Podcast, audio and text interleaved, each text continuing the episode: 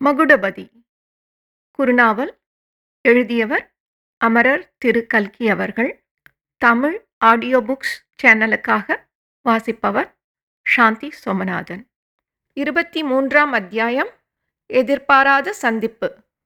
சுவாமியார் கடிதத்தை படித்துவிட்டு மகுடபதியிடம் கொடுத்தார்.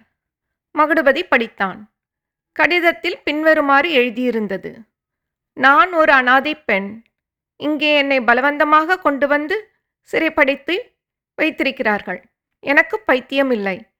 இந்த பாதர்களுடைய கொடுமைக்கு பயந்து பைத்தியம் மாதிரி வேஷம் போட்டு நடிக்கிறேன். என்னை எப்படியாவது நீங்கள் தான் காப்பாற்ற வேண்டும். இப்படிக்கு திக்கற்ற செந்திரு. இதை படித்திடும் மகுடபதியின் கண்களில் ஜலம் வந்துவிட்டது. பெரியண்ணன் என்ன என்ன? என்று வற்புறுத்தி கேட்கவே அவனுக்கும் வாசித்து காட்டினான்.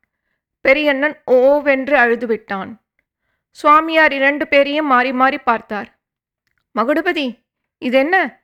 உங்களுக்கு இந்த பெண்ணை தெரியுமா? என்று கேட்டார். ஆமாம் சுவாமி அவளை தேடிக்கொண்டுதான் நாங்கள் வந்தோம் என்றான் மகுடபதி.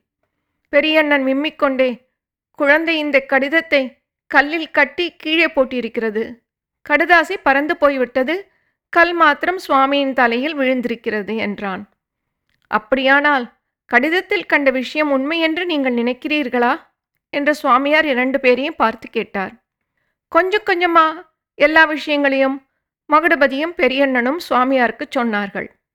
சுவாமியார் அளவு கடந்த ஆச்சரியத்துக்கு உள்ளானார் என்று சொல்ல வேண்டியதில்லை. அதோடு அவருக்கு கொஞ்சம் பயமும் உண்டாயிற்று. கார்கோட கவுண்டரை பற்றி அவர் ஏற்கனவே பராபரியாய் கேள்விப்பட்டதுதான். இப்போது அவருடைய கொடுமைகளுக்கு உள்ளானவர்களிடம் நேரிலேயே விஷயங்களை கேட்டதும் அவ்வளவு பொல்லாத மனுஷனுடைய விரோதத்துக்கு பாத்திரமாகி இந்த ஊரில் மடம் எப்படி நடத்த முடியும்?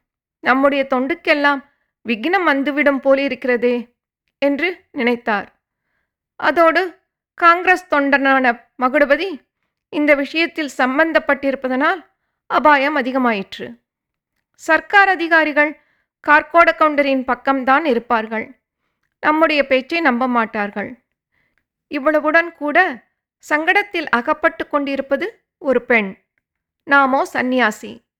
பழி சுமத்த எங்கே இடுக்கு கிடைக்கும் என்று பார்த்து கொண்டிருக்கும் தூர்த்தர்கள் தங்கள் காரியத்தை ஒருவேளை ஆரம்பிக்கலாம். இப்படியெல்லாம் இருந்த போதிலும் ஒரு அனாதை பெண்ணை பாவிகளின் கொடுமையிலிருந்து காப்பாற்ற வேண்டியது அவசியம்தான் என்று சுவாமியார் முடிவு செய்தார். ஆனால் காரியம் கெட்டுப்போகாமல் இருக்க வேண்டுமானால் ரொம்பவும் ஜாக்கிரதையாக இருக்க வேண்டியது அவசியம். அவசரப்பட்டு ஒன்று கெடுக்க ஒன்றை செய்து மோசம் போகக்கூடாது. வெகு நேரம் மகுடபதியுடனும் பெரியண்ணனுடனும் கலந்து யோசித்த பிறகு சுவாமியார் சொன்னதாவது இந்த விஷயத்தில் நீங்கள் ஒன்றும் பிரவேசிக்க வேண்டாம். நீங்கள் தலையிட்டால் கட்டாயம் காரியம் கெட்டுப்போகும் இன்று ராத்திரி இங்கே தங்கிவிட்டு நாளைக்கு கோயம்புத்தூருக்கோ அல்லது கிராமத்துக்கோ புறப்பட்டு போங்கள். உதகமண்டலத்தில் ஒரு பெரிய உத்தியோகஸ்தரை எனக்கு நல்ல பழக்கம் உண்டு. நாளைய தினம் எனக்கும் கொஞ்சம் உடம்பு சௌகரியமாகிவிடும். நானே நேரில் போய் அவருடன் பேசி எப்படியாவது அந்த பெண்ணை விடுதலை செய்ய பார்க்கிறேன். அதற்கு இந்த கடிதமே எனக்கு போதும்.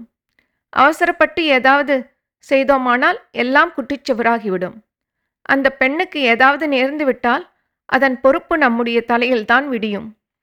கார்கோட கவுண்டரிடத்திலிருந்து அவளை விடுதலை செய்துவிட்டால் அப்புறம் அவளாச்சு நீயாச்சு? சுவாமியார் கூறியதை மறுத்து கூற மகுடபதிக்கு தைரியம் உண்டாகவில்லை. அவர் கூறுவதுதான் நியாயம் புத்திசாலித்தனம் என்றும் அவனுக்கு பட்டது. சரி சுவாமி அப்படியே ஆகட்டும் என்றான். இனிமேலாவது நீங்கள் கொஞ்சம் பிரசாதம் எடுத்துக்கொண்டு சிரம பரிகாரம் செய்து கொள்ளுங்கள். ரொம்ப கஷ்டப்பட்டிருக்கிறீர்கள் என்றார் சுவாமியார். அவ்விதமே மகுடபதியும் பெரியண்ணனும் சுவாமியாரின் அறையிலிருந்து வெளிவந்து பிரசாதம் சாப்பிட்டார்கள். பிறகு மகுடபதி கிருஷ்ணன் என்கிற பையனிடம் தேவகிரி எஸ்டேட் பங்களா எங்கே இருக்கிறது என்பதை பற்றியும் போகும் வழியை பற்றியும் விவரமாக விசாரித்து கொண்டான். சற்று நேரத்துக்கெல்லாம் பெரியண்ணனை பார்த்து பாட்டா என்னால் சும்மா உட்கார்ந்திருக்க முடியவில்லை. நான் போய் கொஞ்சம் ஊர் சுற்றி பார்த்துவிட்டு வருகிறேன். நீ படுத்துக்கொண்டிரு என்று சொல்லிவிட்டு போனான். அவன் போன சிறிது நேரத்துக்கெல்லாம் பெரியண்ணன் கிருஷ்ணனிடம் தம்பி எனக்கு இங்கே ஒருவரை பார்க்க வேண்டும். போய் பார்த்துவிட்டு வருகிறேன். சுவாமியார் கேட்டால் இரண்டு பேரும் ஊர் சுற்றி பார்க்கப் போயிருக்கிறோம் என்று சொல்லிவிடு என்று சொல்லிவிட்டு கிளம்பினான். சுவாமியார் சொன்ன யோசனை சரியானது என்று மகுடபதி ஒப்புக்கொண்ட போதிலும் செந்திருவை பார்க்காமல் திரும்ப அவன் மனம் ஒப்பவில்லை. உலகத்தை துறந்த சுவாமியாருக்கு மகுடபதியின் உள்ளம் செந்திருவை பார்க்க எப்படி துடித்தது என்பது தெரிவதற்கும் நியாயமில்லை. ஆகவே அவரிடம் சொல்லாமல் எப்படியும் தேவகிரி எஸ்டேட் பங்களாவுக்கு போய் அவளை ஒரு தடவை கண்ணால் பார்த்துவிட்டாவது திரும்ப வேண்டும் என்று அவன் தீர்மானித்து கொண்டான். கவுண்டர்கள் நேற்றுதான் வந்துவிட்டு திரும்பியிருக்கிறார்கள். ஆகையால் இன்று இங்கே இருக்க மாட்டார்கள். பங்களாவுக்கு வெளித்தோட்டத்தில் அவள் வந்து உலாவுகிறாள் என்றும் தெரிகிறது. ஆகவே அவளை பார்ப்பது சாத்தியம்தான். பயப்படாதே நான் இருக்கிறேன் என்று இரண்டு வார்த்தை சொல்லுவது கூட சாத்தியமாகலாம். ஏன் முடியாது? இந்த நோக்கத்துடன் தான் மகுடமதி இப்போது உதகமண்டலம் போகும் மலைச்சாலையில் போய்க் கொண்டிருந்தான். போகும்போது அவன் உள்ளத்தில் எத்தனை எத்தனையோ எண்ணங்கள் தோன்றின. செந்துரு உண்மையிலேயே அங்கே இருப்பாளா? நாம் பார்ப்போமா? அவளை விடுதலை செய்வதற்கு சுவாமியாரின் முயற்சியை நம்பியிருக்க வேண்டியதுதானா? ஆகா என்ன சமர்த்த அவள்? எப்பொழுதோ தோழியிடம் பேசின ஞாபகத்தை வைத்துக்கொண்டு பைத்தியம் போல் நடிக்கிறாளே. எல்லாம் உன் பேரில் உள்ள அன்பினால்தானே என்று எண்ணியபோது மகுடபதிக்கு உடம்பெல்லாம் புல்லரித்தது. அத்தகைய அன்புக்கு பாத்திரமாக நாம் என்ன செய்திருக்கிறோம்? எத்தனையோ நாவல்கள் படித்திருக்கிறோமே. இம்மாதிரி சந்தர்ப்பத்தில் உபயோகப்படக்கூடிய யுக்தி ஒன்றும் இப்போது ஞாபகத்திற்கு வரவில்லையே. தோட்டக்காரனிடம் ஏதாவது சொல்லி சிநேகம் செய்து கொண்டு பங்களாவுக்குள் போய் அவனை திடீரென்று ஒரு அறையில் தள்ளி பூட்டிவிட்டால் என்ன? செந்துருவை அழைத்துக்கொண்டு நேரே ரயில்வே ஸ்டேஷனுக்கு போய் ரயிலேறி சென்னைக்கு போய் விடலாமா? ஆகா செந்திருவை போல் ஒரு வாழ்க்கை துணைவி மட்டும் இருந்தால் எப்படி எப்படியெல்லாம் தேசத்துண்டும் சமூகத் தொண்டும் செய்யலாம் என்று மகுடபதி மனோராஜ்யம் செய்து கொண்டே நடந்தான். இதனால் வழி நடக்கும் களைப்பே அவனுக்கு தெரியவில்லை.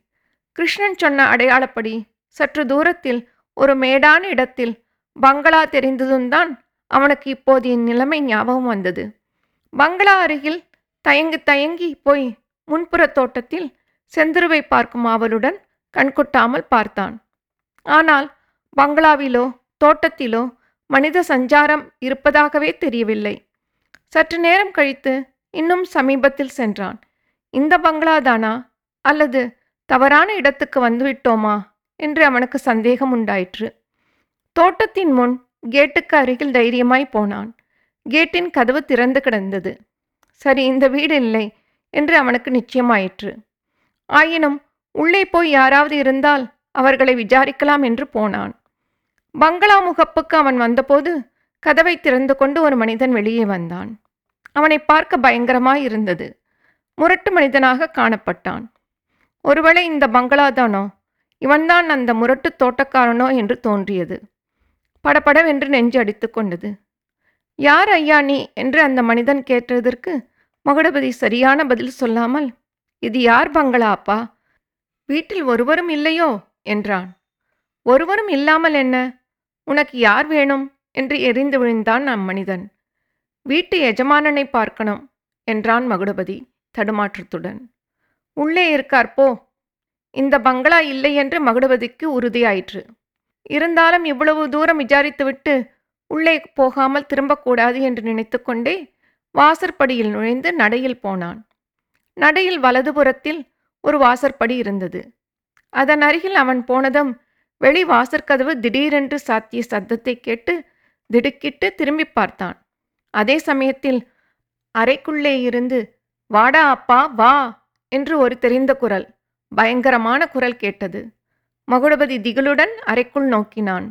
அங்கே கையில் சுழல் துப்பாக்கியுடன் கள்ளிப்பட்டி கார்கோட கவுண்டர் நின்று கொண்டிருந்தார். இத்துடன் இந்த அத்தியாயம் நிறைவு பெற்றது. மீண்டும் அடுத்த அத்தியாயத்தில் சந்திப்போம்.